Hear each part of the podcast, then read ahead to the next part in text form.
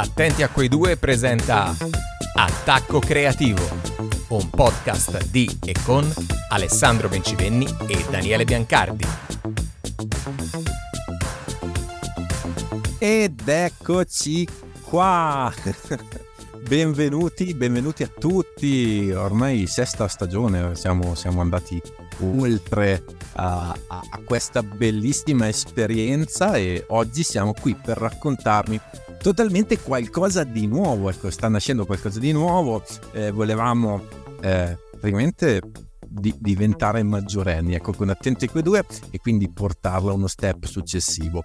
Intanto però non posso che non abbracciare momentaneamente, virtualmente, il mio carissimo, posso ormai dirlo, amico e compagno di viaggio di, questa, di questo bellissimo format, di questa bellissima avventura che è Alessandro. Ciao caro! Ciao Daniele, ben trovati a tutti in questa prima puntata del nostro podcast targato Attenti a quei due che si chiama Attacco Creativo. Volevo vedere se eri, se eri preparato, volevo vedere se eri preparato. Attenti a quei due. e, e sì, questo sarà un modo nuovo di interagire con voi.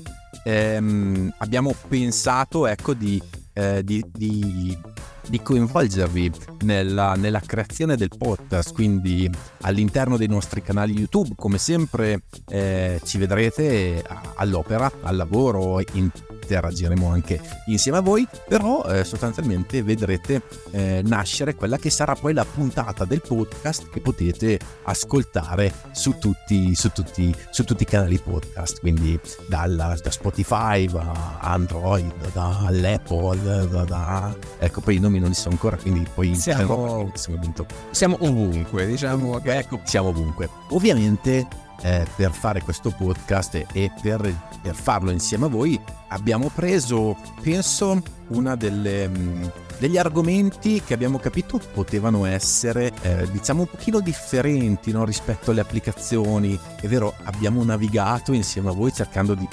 raccontarvi le migliori applicazioni in un periodo molto particolare. Adesso pensiamo che eh, dobbiamo fare lo step successivo, cioè quindi capire come utilizzare al meglio queste applicazioni attraverso un motore eh, meraviglioso che è quello della creatività. E quindi ci concentreremo eh, proprio sulla creatività in ambito scolastico perché siamo convinti che sia proprio qui che eh, si debba iniziare a lavorare sulla creatività e vedremo di puntata in puntata come portare la creatività all'interno delle nostre, delle nostre classi anche attraverso ambiti diversi. Quindi eh, inizieremo in questa prima puntata ad una prima introduzione alla creatività e poi piano piano andando avanti nel nostro percorso di podcast vedrete che declineremo la creatività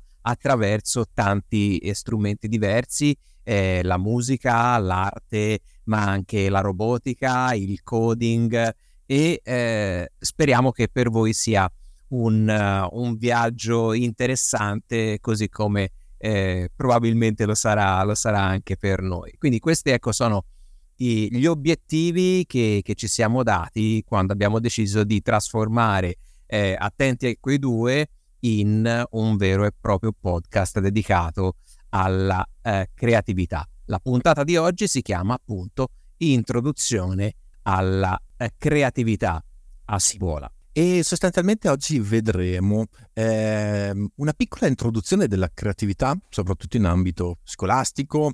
Lavoreremo su idee per creare o ambienti favorevoli in classe, come ad esempio in classe per qualsiasi progetto, e cercheremo come ehm, lavorare insieme e eh, stimolare la creatività degli studenti, eh, favorire le autonomie e le iniziative degli studenti, no? per, quindi per essere più collaborativi attraverso alcune tecniche e utilizzare anche metodologie didattiche innovative. Abbiamo però un ospite per questa sì. prima puntata. Anzi, avremo tantissimi ospiti esatto. all'interno del nostro podcast eh, che saranno sicuramente docenti che, eh, eh, che riteniamo creativi, che ci possono eh, dare solamente un, una visione ecco, creativa, ma soprattutto poi avremo per la prima volta anche persone al di fuori del mondo scolastico, addirittura potremmo avere marketer, eh, chi fa proprio il proprio mestiere come podcaster, quindi per capire come queste persone utilizzano giornalmente la loro creatività per generare contenuti all'interno una, di un ambiente lavorativo. Oggi però lo presentiamo, lo facciamo arrivare il nostro carissimo ospite. Eh, non potevamo che eh, non iniziare la puntata, la prima puntata del podcast di Attacco Creativo con il nostro carissimo amico Luca Scalzullo. Ciao Luca, benvenuto. Ciao a tutti, ciao a tutti, ciao a tutti. Allora, insieme a Luca vedremo appunto questa eh, introduzione no, alla creatività in ambito scolastico e credo che anche Luca conosca mh, mm, in maniera diciamo abbastanza precisa le parole di Ken Robinson la scuola uccide la creatività sei d'accordo Luca? Sì, sì, il sottotitolo forse di un libro determinante che è fuori di testa dove lui, insomma, noi spesso siamo esterofili e, quindi guardiamo alla scuola all'estero, lui ovviamente è rappresentante della scuola anglosassone, fa una disamina, disamina scusate, della, della, scuola inglese che è assolutamente paragonabile alla nostra e quindi è condivisibile in ognuna delle classi. Libro letto quando ero insegnante, forse nell'anno di prova, fu, fu straordinariamente eh, eh, illuminante, soprattutto nella definizione di creatività.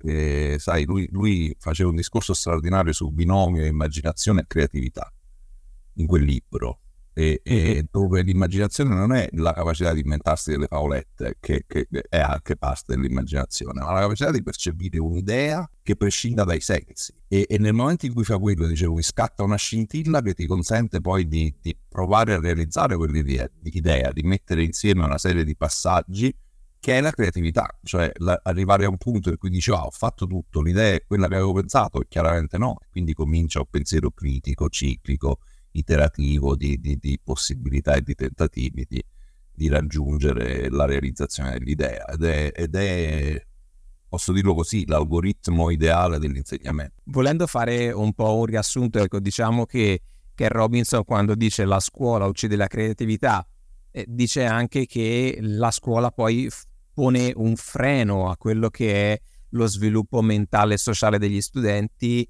impedisce agli studenti di eccellere in ciò per cui sono portati ed è esattamente il contrario di quello che poi l'istruzione dovrebbe fare, ovvero proprio consentire agli studenti di comprendere il mondo intorno a loro, i, i propri talenti, così poi da da diventare degli individui realizzati. E mh, quello che a me ecco, col- ha colpito tanto eh, di, di, di, quel volume è stato proprio quando eh, che Robinson eh, anche in altre occasioni ha ripetuto che i bambini per esempio alla scuola dell'infanzia sono molto più creativi di quanto lo siano alla fine delle elementari, figuriamoci alla fine della, della scuola superiore.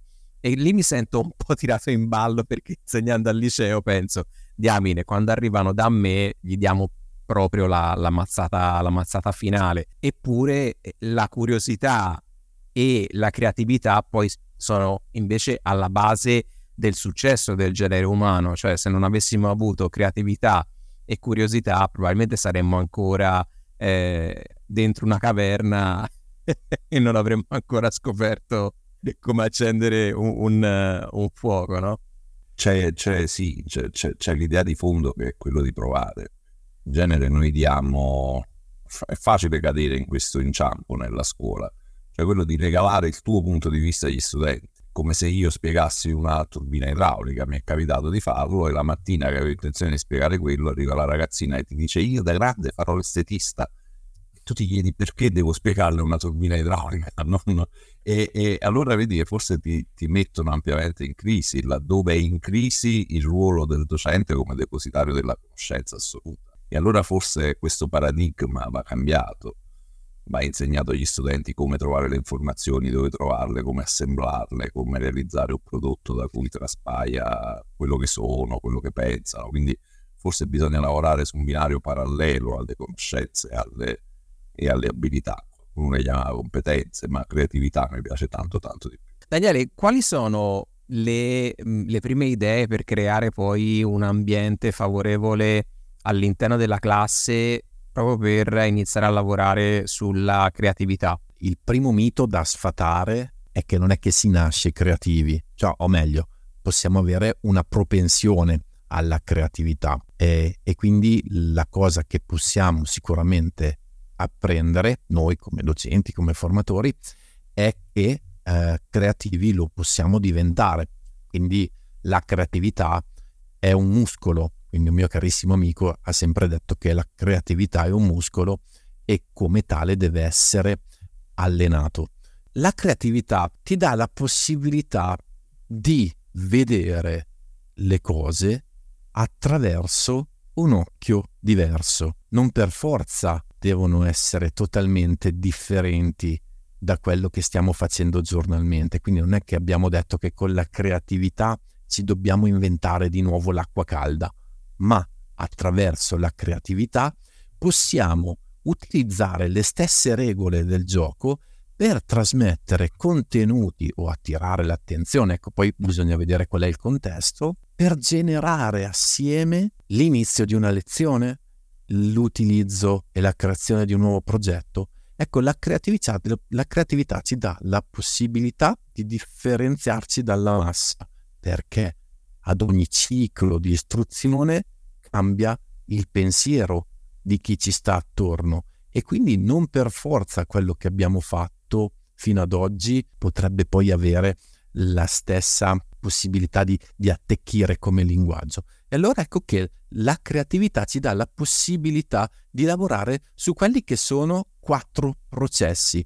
I quattro primi processi fondamentali si basano proprio su questo approccio portato a livello didattico, che è l'osservazione, quindi la prima palestra che dobbiamo allenare attraverso alcune tecniche che poi eh, chi vi racconteremo, è la capacità di osservare, di vedere le cose di fronte a noi, di elaborarle, quindi la seconda palestra che dobbiamo allenare una volta osservata una determinata cosa è elaborare tutto ciò che abbiamo visto, perché tra queste due fasi, queste due stanze, parallelamente c'è la terza stanza, che è quella che si chiama l'elastico creativo, che è l'elastico generativo, che è la stanza dell'eureka, che in realtà è il principio dell'idea.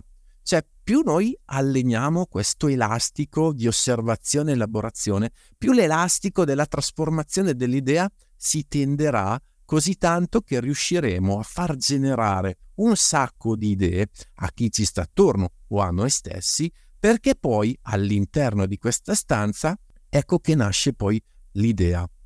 Ecco, queste sono le quattro stanze fondamentali legate alla nostra creatività generativa, perché di creatività ce ne sono di tantissimi modi, di, tantissime, eh, di, di tantissimi fattori per, per utilizzarla. Ecco, quella che utilizziamo generalmente noi è questa, la creatività generativa. E attraverso la, cre- la creatività generativa arriviamo al concetto di idea, che ci dà la possibilità di distinguerci dalla massa, ma soprattutto ci dà la possibilità di valutare eh, gli elaborati attraverso un approccio totalmente diverso, cioè quindi la generazione proprio legata a un contenuto partendo attraverso l'approccio eh, creativo. Allora, oltre a questo, alcune idee poi per creare un ambiente favorevole alla creatività in classe io ci metterei anche il fatto di rinforzare, per esempio,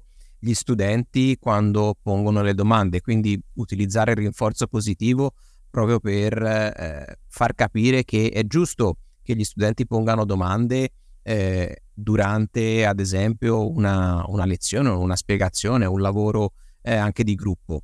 Eh, un altro modo potrebbe essere quello di sfruttare le notizie di attualità eh, per portare poi gli studenti appunto a porre eh, delle domande propositive e quindi eh, appunto come diceva Daniele la, il concetto dell'elastico, il concetto del muscolo, allenare un po' i ragazzi a sforzarsi nel trovare no, le domande da porre su un determinato argomento. E poi c'è una cosa che, ecco, io mi sento proprio di, di consigliare assolutamente in questo periodo storico, che è insegnare agli studenti ad essere scettici, cioè eh, non dobbiamo, diciamo, eh, crescere dei complottisti, ok? Però eh, non tutto quello che vediamo davanti a noi eh, è reale, ormai viviamo in un'epoca in cui con l'intelligenza artificiale generativa tutto quello che abbiamo davanti potrebbe tranquillamente essere finto.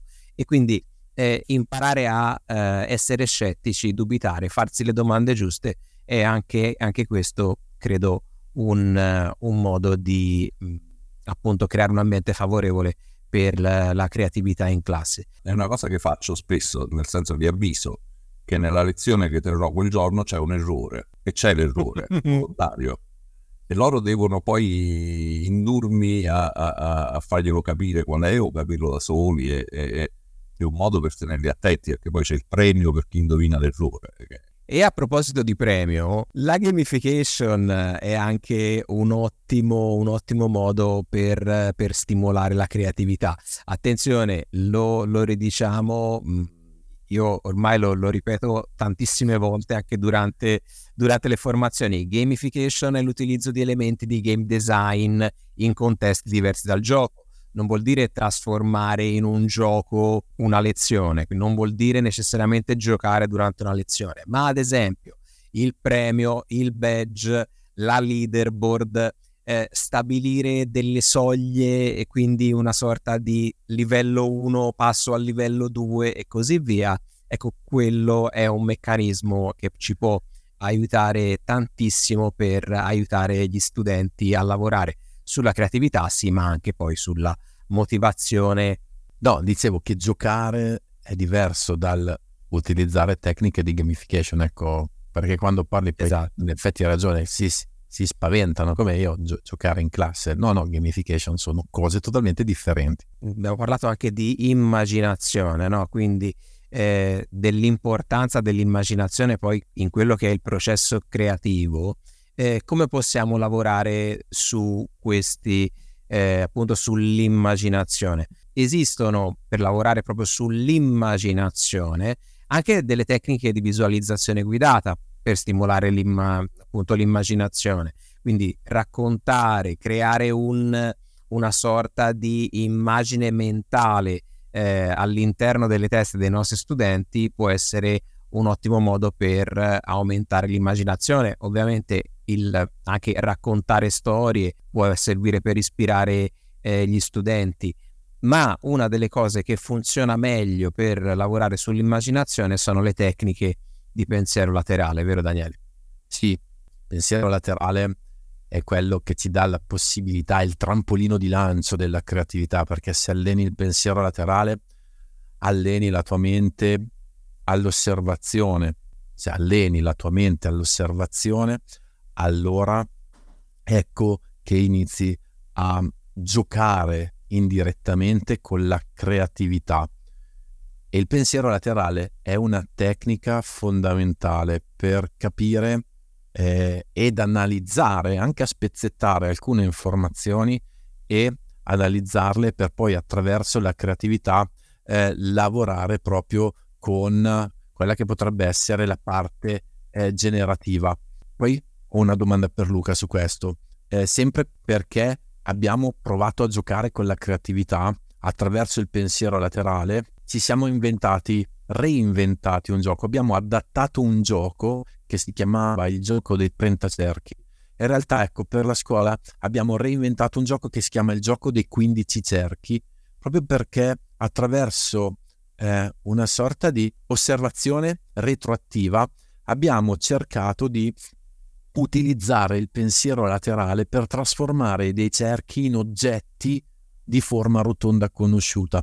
Ecco, all'interno del gruppo di attacco creativo, che è il gruppo ufficiale per adesso della pagina Facebook del nostro podcast che abbiamo aperto l'anno scorso in via di sperimentazione per capire se la creatività fosse un argomento a portata di mano eh, per noi eh, e raccontarvi alcune cose, ecco che questo gioco è spopolato perché è un gioco semplicissimo che attraverso delle piccole dinamiche ti dà la possibilità di elaborare alcune informazioni. Questo è un gioco bello, io, io lo, eh, mi è molto caro perché una volta ho sfidato Ale a questo gioco di diretta e ho vinto grazie al voto della moglie di Ale. Esatto. No, la, la parte interessante è che la prima volta che lo fai, istintivamente tenti di restare all'interno del cerchio. Poi man mano che lo fai comincia ad uscire, penso alla bomba in cui, in cui hai disegnato la miccia fuori, all'alieno con le antenne.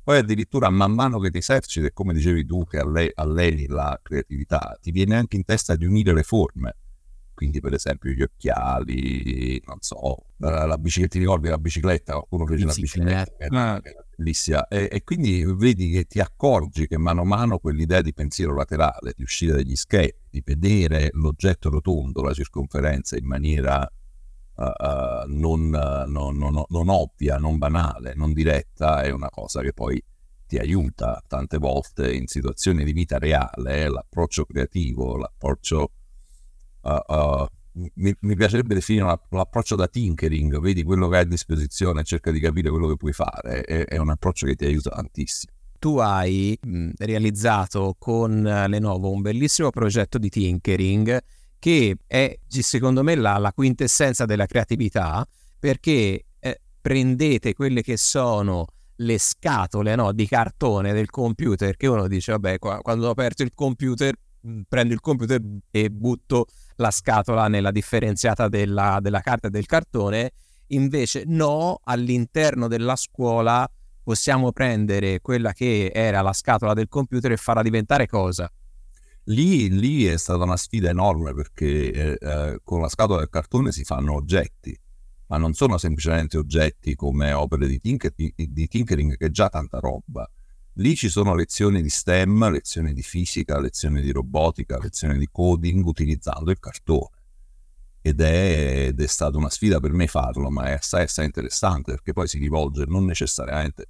È strano quando si pensa al tinkering, si pensa ai bambini piccoli e, e invece in quel caso siamo arrivati a costruire una mano robotica comandata a distanza da Arduino, che mi sembra mi sembra una cosa ma non, è stato complicato, è stato complicato, ma alla fine ce l'abbiamo fatta.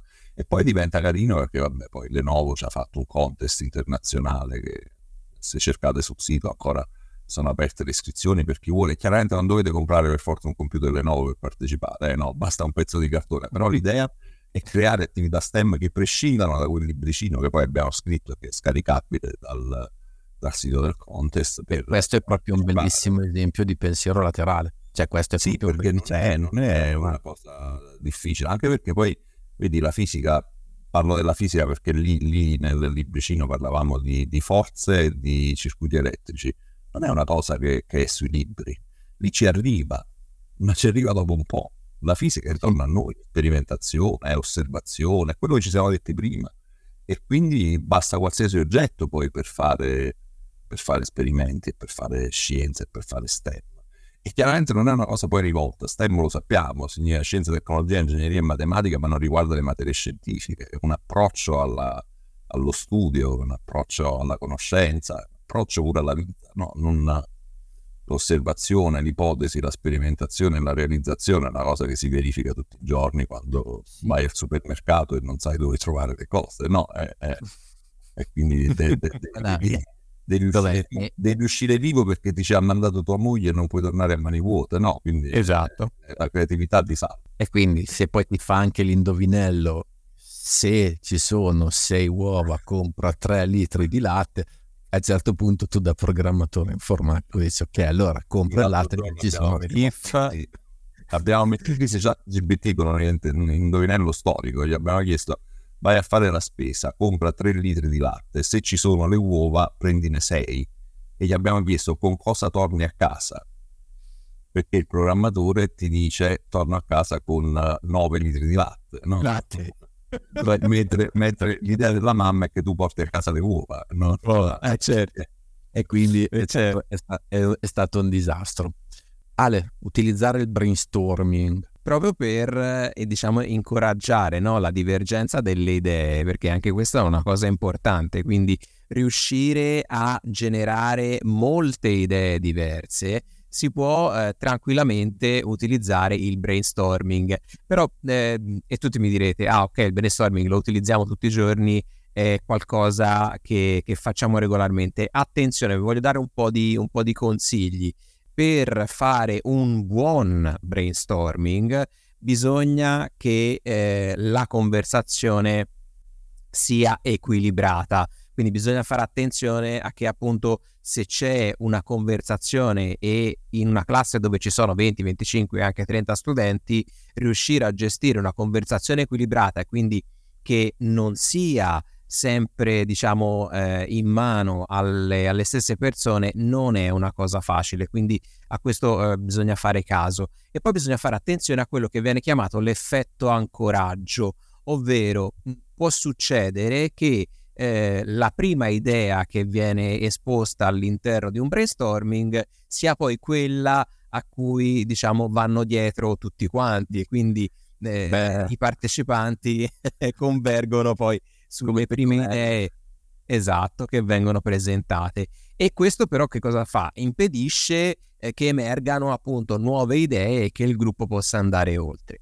Altre cose da evitare nel brainstorming, silenzio imbarazzante, nemico numero uno del brainstorming e soprattutto anche il gruppo di, disomogeneo, quindi eh, quando non siamo in grado di eh, far lavorare tutto quanto il gruppo in maniera omogenea. Ci sono delle tecniche, eh, ve le voglio illustrare molto velocemente, di brainstorming che vi possono aiutare nell'evitare questo tipo di eh, di impasse. Quindi, per esempio, per evitare che non ci sia una conversazione equilibrata, si può utilizzare il brainwriting, ovvero in un fogliettino di carta scrivo tre idee, tre concetti e poi passo il bigliettino di carta al compagno che sta a destra o a sinistra eh, dopo appunto che la classe si è messa in cerchio e eh, chi riceve il biglietto può scrivere altre tre idee oppure può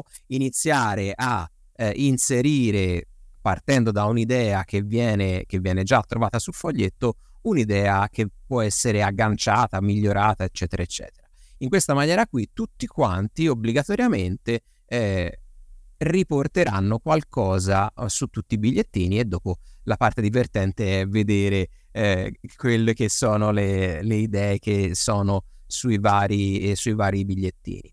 Poi ci può essere il brainstorming round robin, ovvero un brainstorming dove anche qui a turno ognuno espone un'idea, quindi un concetto, un'idea, una parola chiave, cioè, e a seconda di quello che volete far emergere, eh, non si può andare oltre finché tutti non hanno eh, parlato almeno una volta, quindi a, turno proprio eh, facendo il giro per così dire dell'aula, tutti quanti dovranno per forza intervenire. E poi c'è quello che a me piace tantissimo, che è lo starbursting, quindi si disegna sulla lavagna una sorta di stella eh, con sei punte e si lavora su un concetto principale. Quindi se io prendo ehm, un, un'idea, un concetto e lo voglio analizzare in maniera eh, appunto efficace, le sei punte corrisponderanno al chi, al cosa, al quando, al dove, al perché e al come.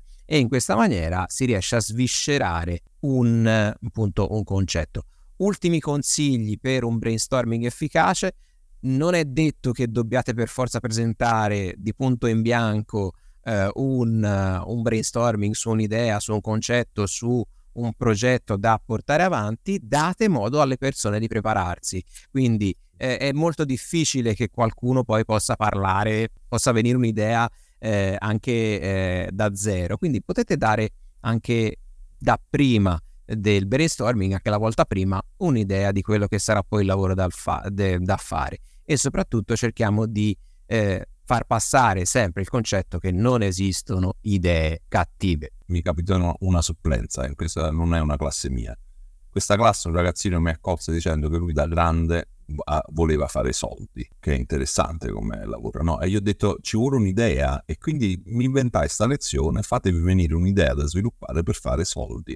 Ognuno nel sociale, chi non fu straordinario perché poi si lanciarono in queste cose C'è il ragazzino silenzioso, quello che non parla con nessuno, sai, disse che lui voleva creare un distributore di fogli e penne. Quando poi misi, misi a votazione, misi a votazione il, il, progetto poi da sviluppare, perché poi volevamo fare design, sai che uh, uh, dice prendete un pezzettino di carta e mettete il progetto che votate. Lui si alza e dice mi prestate un foglio di carta, non ce l'ho. Ti giuro, mi ha, mi ha preso in contropiede perché poi dopo tre secondi gli hanno dato la carta, ha detto gentilmente avrei anche bisogno di una penna. Genio. Sì, genio. In quel caso ha, ha pigliato tutto in contropiede generando il bisogno della sua idea. Che l'esperienza fu interessante. Bellissima. Poi l'idea che ti prendi in contropiede, l'idea che ti prendi in contropiede è dal ragazzo che, che invece è in silenzio e che sfugge dalla dinamica tradizionale, non è quello che ha tutti i dieci, quello brillante, quello che ha la mano alzata, è quello che è silenzioso, muto e che ha girato il problema uh, uh, avendo successo. È enorme come è una lezione enorme è stata per me. Volevo parlare velocemente poi per chiudere la parte di podcasting di icebreaking. Cioè, Alessandro prima diceva all'inizio, prima del brainstorming, c'è un, un'anticamera, no? Che sono quei piccoli giochi eh, che si fanno, ma senza neanche dirlo, eh. uno può entrare in aula e iniziare a fare questa, queste, utilizzare questi metodi. L'idea che sto tirando fuori io magari è difficile, no? Far tirare fuori una, un'argomentazione o un'ideazione personale è il gioco del se io fossi, perché molto probabilmente immedesimarsi in un'altra persona o addirittura esagerando, no? Eh, o magari utilizzando nomi di grandi brand, no? Per esempio, possiamo utilizzare un marchio, ecco, non lo dico, perché se io fossi in questo marchio dove abbiamo tantissimi soldi, tantissimo budget, possiamo generare idee, magari, ecco, che tirano fuori delle cose, eh, magari esose, gigantesche, però poi se li facciamo ragionare, li facciamo tornare nel dire, ok, ma se adesso fossi in te, cosa utilizzeresti di questa idea che, che hai tirato fuori eh, pensando di essere, che ne so, Elon Musk eh, o, o, Bruce Wayne, ecco, per citare eh, un, un, un, mio personaggio eh, amatissimo, eh, visto che magari ha soldi a go-go e tutto il resto. Ecco, questo, l'ice breaking,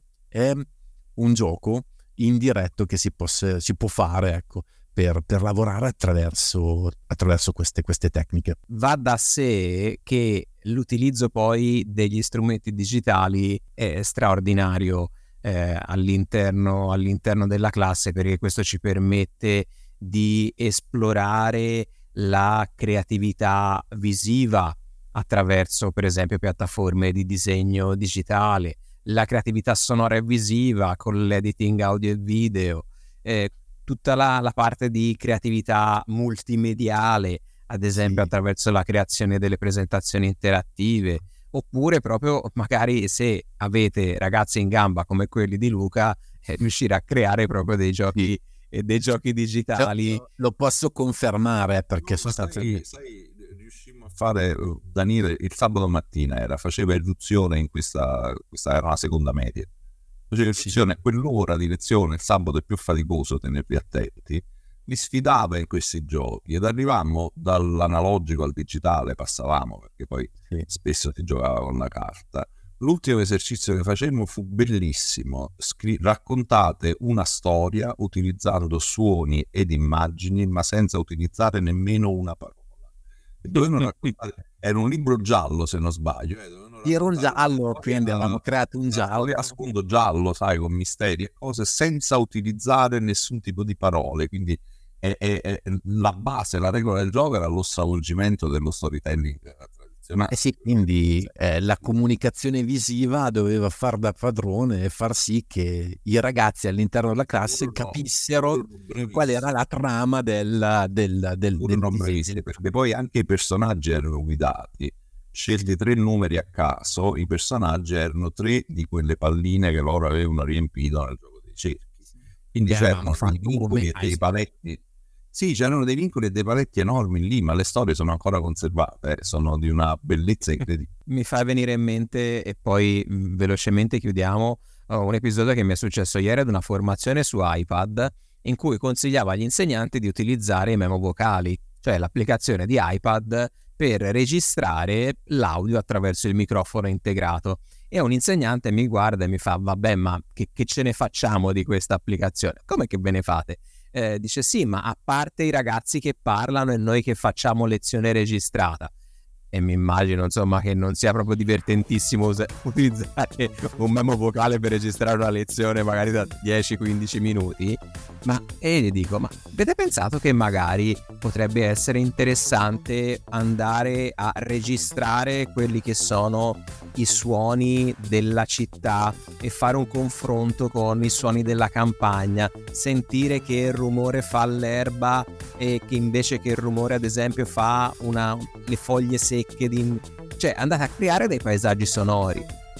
E qui Elisabetta Nanni, che spoileriamo sarà nostra ospite, eh, ha aperto un mondo negli anni e mi fanno, sai che effettivamente è un utilizzo creativo della, dell'applicazione?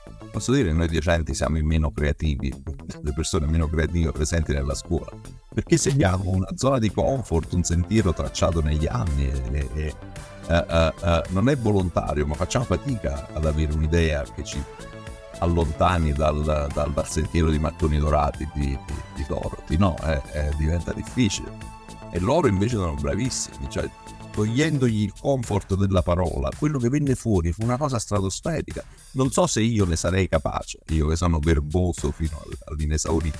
Poi parliamo di osservazione, eh, se utilizziamo il pensiero laterale, l'osservazione non è soltanto quello che vediamo, ma è quello che ascoltiamo, eh, quello che respiriamo, eh, quello che, che, che, che poi sentiamo no? a livello proprio anche empatico. Quindi l'osservazione è a 360 gradi. Quindi, lo, come dicevo all'inizio, la prima stanza da allenare è proprio quella dell'osservazione. L'obiettivo quindi del, del, nostro podcast è proprio quello di dare una mano all'insegnante che probabilmente è quello forse meno creativo all'interno della classe di tirare fuori quella creatività che aveva eh, quando era più piccolo e eh, riportarla eh, in auge anche all'interno del, del, contesto scolastico. Ringraziamo veramente tantissimo Luca Scalzullo per essere stato insieme a noi, grazie mille Luca. Grazie Luca. Grazie Luca, grazie di cuore perché era la prima puntata del podcast, ci tenevamo veramente a farla insieme a te e quindi volevamo aprirla così. Scusate, mi avete distotto per quasi un'ora dai miei doveri, per cui sono attentissimo. E quindi l'appuntamento con Attacco Creativo è come sempre qua sulla piattaforma che avete scelto per ascoltarci e sui nostri canali YouTube per vederci registrare dal vivo la puntata.